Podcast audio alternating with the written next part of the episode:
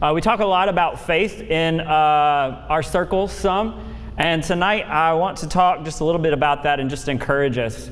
One of the most uh, powerful definitions of faith that I've ever come across is this: is that faith is what you do about what you know. That it is standing on God's promises, yes, but it is taking action based on the knowledge of those promises. Right? So we know that God is a good God who wants to heal. Therefore, we pray, right? We, what we do about what we know. Faith is about what we do about what we know. It's knowing who God is and then responding accordingly. So we know God is a good God who hears us, therefore we pray. We know that He's able to heal, deliver, save, restore, therefore we respond by praying for the sick, knowing that God is able to touch them. Uh, faith is not a feeling. Contrary to the way that we tend to work it up, faith is not a feeling, it's not an emotion. Uh, faith has very little to do with your feelings or emotions. Like you can feel it sometimes and sometimes you do not. But faith is simply trusting in God and acting upon that trust, what you do about what you know. And so I want to talk tonight from a very familiar passage of Scripture. I preached out of it numerous times, Mark chapter 5. Mark chapter 5. Mark is one of my favorite gospels. He probably comes in second after John. Just uh, to be to be uh, honest about that. I love John, uh, but Mark probably comes in my close second. And so, uh, Mark chapter 5, I love this account.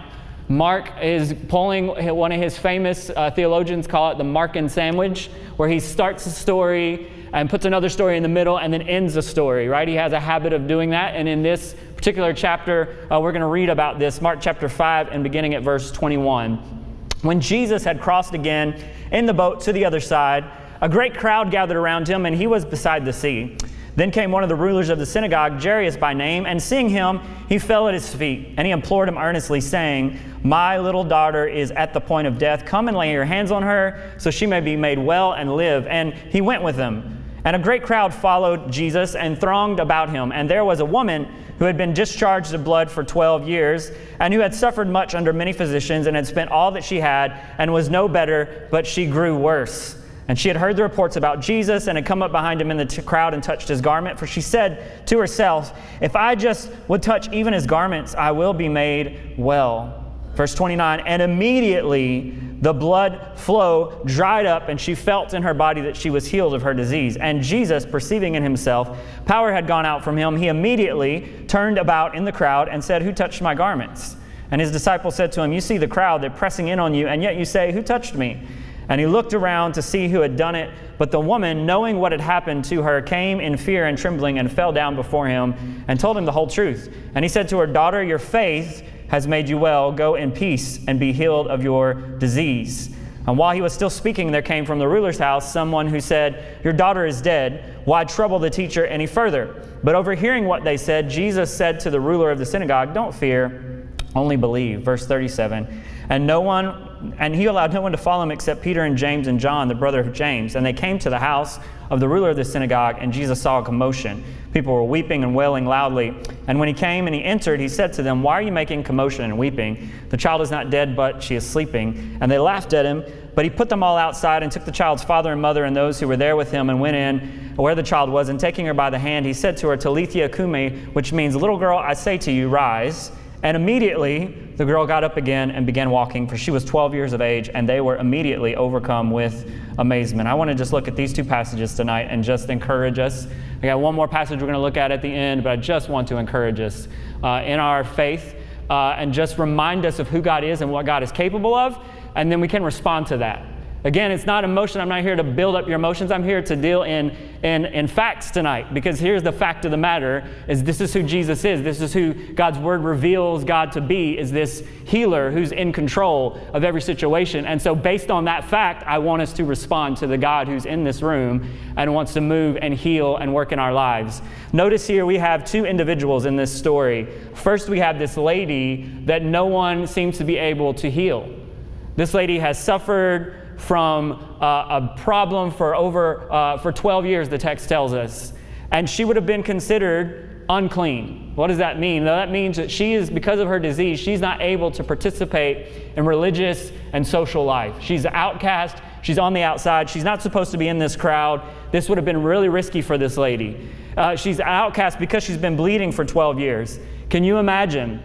I know many of us, maybe you've had problems, but 12 years of trying to figure out what's wrong with you, and every time you come home, you, things keep getting worse. I remember when I was in uh, college, my, my last year at Southeastern, I started having like some, some chest discomfort and some chest pain. And I'm like 21, 22 years old. So at first I'm like, oh, you know, no big deal. But the longer it went and the more I Googled my symptoms, how many of you know that's a bad idea, right? So I, I'm checking WebMD and I'm Googling my symptoms. And they're like, you're probably having a heart attack. You know, like I'm 21 years old. I'm probably not having a heart attack, but nonetheless. So I, I work myself up into this frenzy. I go to the doctor, uh, ER, it's like on a Sunday night, and they start, they take my pulse and it's like racing. Obviously, it's racing, right? Because I'm at the ER and I've worked myself up into this frenzy. So they think immediately I'm having a heart attack. Like if you want to get good service at the ER, a heart problem, they take you straight back. Not that you need to know that, but they'll take you straight back, right? They took me straight back, start looking at me. I stay in the hospital for a couple days. They send me home and tell me they don't know what's wrong with me, right? So I'm like, okay, Cool. They say, heart's fine, you're good, we don't know what's wrong with you. So, this, so I go on this way, like not with the chest pain, but they, it would come and go for several years.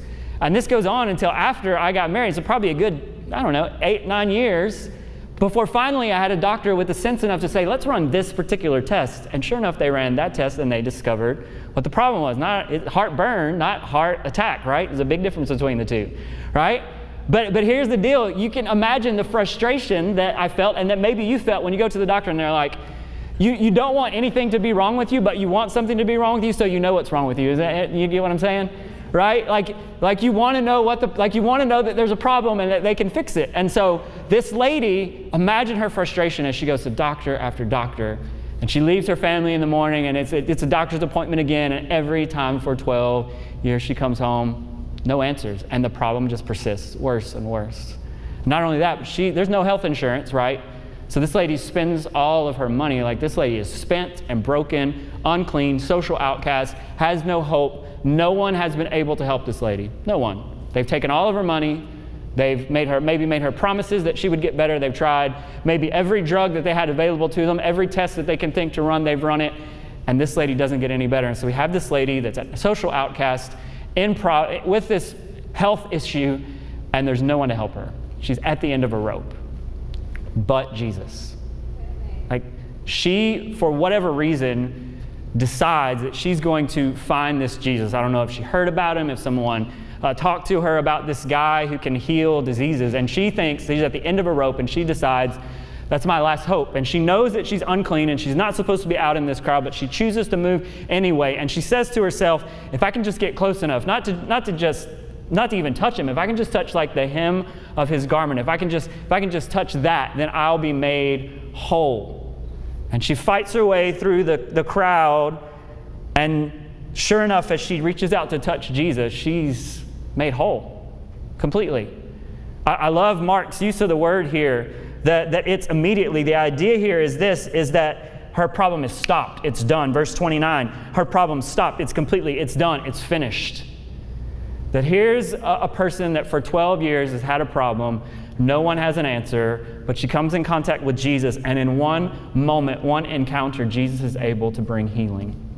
Man, we serve a powerful, powerful God. We serve a powerful God who can, in an instant, bring healing and resolution to something that doctors have fought for 12 years to figure out and can't figure out. Yet, in one moment with Jesus, her problem is stopped, completely done. And I don't know what you might have come in here with tonight, but I know this that we serve a God who, in one moment, immediately can cause the problem to cease, the problem to be gone, the issue to be healed, to be made whole. Amen. So we have this lady that no one can seemingly heal. And then in this story, we start, the story started with this man, Jairus, a synagogue ruler, and he comes to Jesus and he says, My daughter is sick. And he says, Okay, I'll go to her. And so he gets ready to go to her. And it's as he's traveling to heal this little girl that he gets sidetracked, right? Like, Jesus, why would you get, like, isn't it important? Isn't this little girl important? Why would you stop to deal with this lady? Why couldn't you just let her, like, touch you and be healed and you could just sort of go on, right? Like, he could have just he could have just walked by, let her touch him, not said anything to her, kept moving, and may, maybe he'd have gotten there in time. But he ends this story with this lady, and we've got messengers coming from the synagogue ruler's house to say, hey, it's no use, forget it, it's over, she's passed. Because not only we got this lady who's got 12 years with no hope, and every doctor, there's no answers. Now we have this girl who's passed away, she's dead, she's died of whatever it is she has. And death is final, right? For almost everyone, right? The, the death is final, like that, that's, except Jesus, right? Like the rest of us, maybe there's resurrection, but those people are resurrected and eventually they die again, right? Like the, it's final. Like there is no, there is not much hope. If you've passed away, like it, that's it. And so they say, don't bother, don't bother him anymore. She's passed away. Let's go make the funeral arrangements. Let's do those things. Forget, forget about that. And Jesus is like, Oh, I'm, I'm coming. And he goes there, and again, we, we find, again, some similarities here. This little girl is 12. Interesting. The little girl is 12. The woman that we just talked about, she's been bleeding for 12 years. And this child is, has, has passed and Jesus tells them, what does he tell them? He says, Don't fear, just believe. Don't be afraid, just trust me. And Jesus goes to this little girl and he takes her by the hand. And again, we have Jesus doing something odd here. The woman who touched him is unclean. Dead people, right? You don't touch them because they're unclean. So Jesus is dealing with an unclean woman who's been bleeding for 12 years, and Jesus deals with this unclean, dead little girl who's been dead for a few moments, and Jesus is willing to touch the things that no one else is willing to touch. I'm going to say that again. Jesus is willing to touch the things in our lives that no one else is willing to touch, that no one else can touch. Jesus is willing to touch them. And he touches this little girl and he says, Little girl, get up.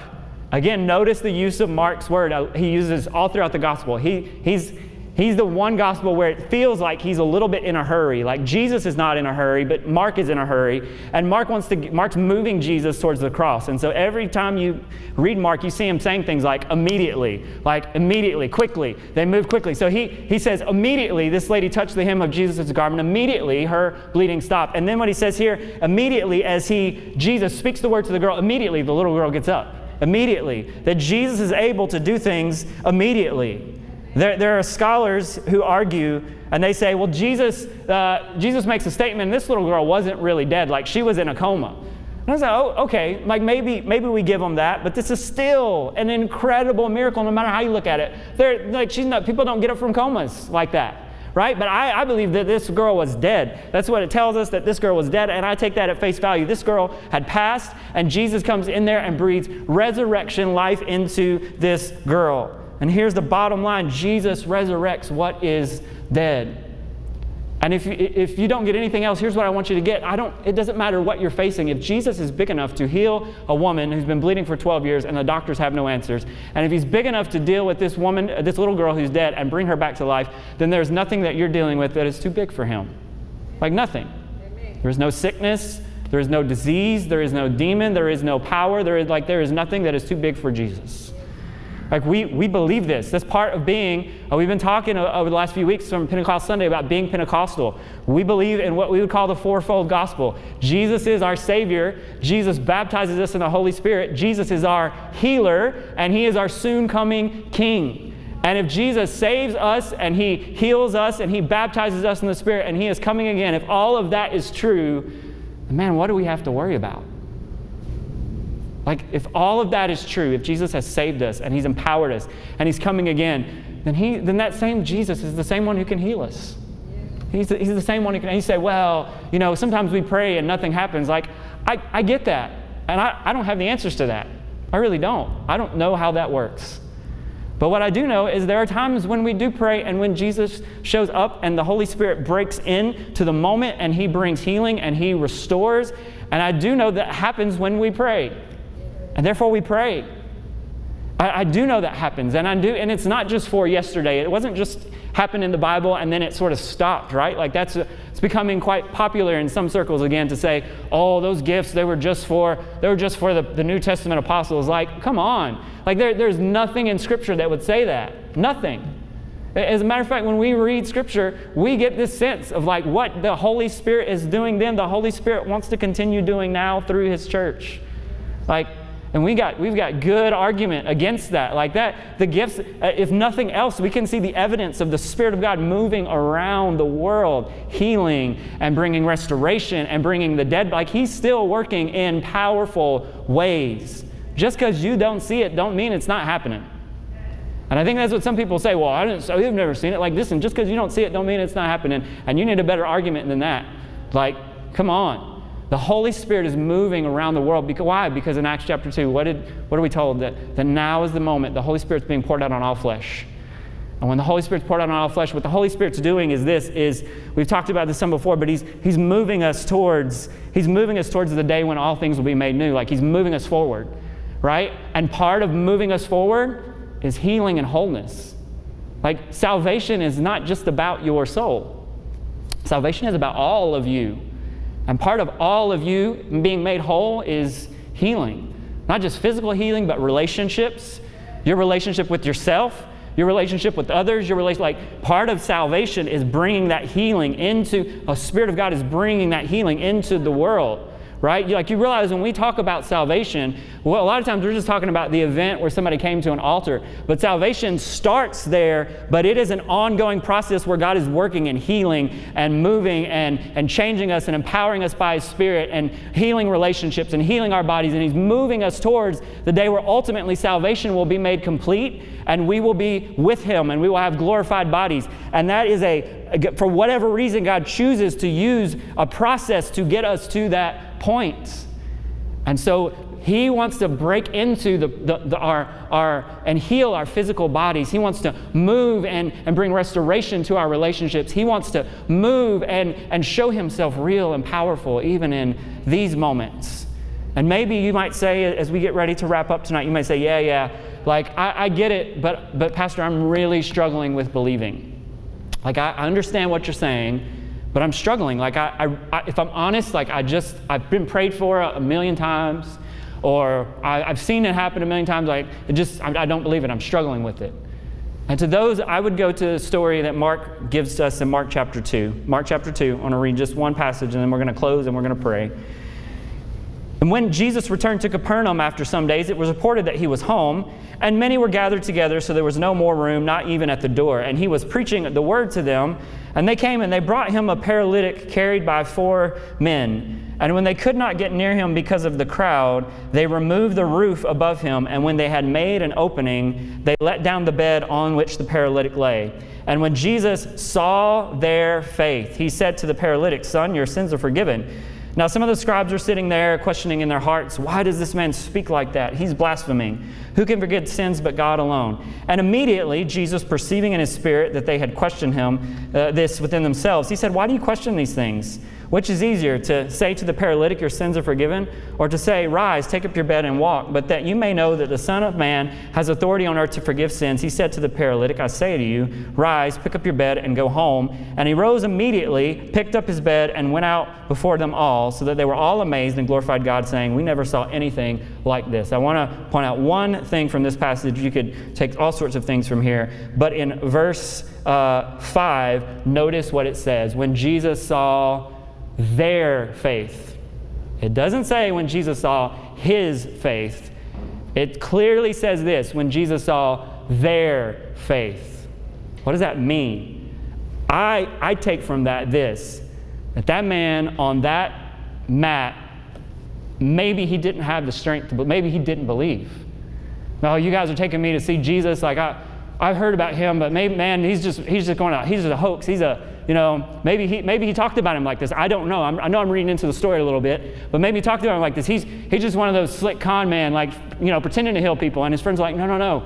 Like, we want to take you. We want to, we want to see what happens we take you here. And they get him there, and, and they, they, the room's crowded, and they could, they could have just gone home, right? They could have said, eh, we're going to go home, forget it, it's crowded. But what do they do? They take off the roof, right? Imagine somebody takes off and they lower this guy down. And, and the text tells us when Jesus saw their faith when he saw their faith, not the man's, when he saw their faith. And maybe the man's faith is included in this. Again, I, I don't know. All I know is that's plural there. When Jesus saw their faith. And what I know is this is that sometimes you and I don't have, like, we don't have the faith to believe for ourselves. But when we don't have the faith to believe for ourselves, I think the Bible is clear that there, that's when we need one another, when we carry each other, when we have faith for one another. I talked to a, a friend of mine some time ago was telling me kind of the story of his life, and he said he hit a point where, man, he just struggled to believe. He said, the only thing that got me through is I kept going to church, and I just leaned on the faith of the people that were there. So that's all I could do. I didn't know what I didn't know what else to do. I just leaned on the faith of the people that were there. And listen, I, I want to tell you, sometimes you may say, Well, I don't I don't have the faith to believe. I don't I don't really know. Listen, you don't have to know. All you have to do is respond to what Jesus is saying here and let the community, let the church gather around and be like be that faith for you in those moments, to believe for you in that moment. Like I, I really think that there's something to that. And as we're encouraged with one another, like your faith begins to grow and it begins to change, and you begin to go, maybe, maybe there is something to this. And Jesus begins to move in, and by the Spirit, He begins to make you new. And so tonight, here's what I want to remind you: if Jesus is big enough to heal a woman for 12 years battled with an issue no doctors can touch it, he heals her and immediately in an instant. If he's big enough to raise a little girl from the dead, then he's big enough to help you with your problem. And if you're having struggling believing that, then that's why we're in this room together to stand together so that our faith touches the heart of God and he responds.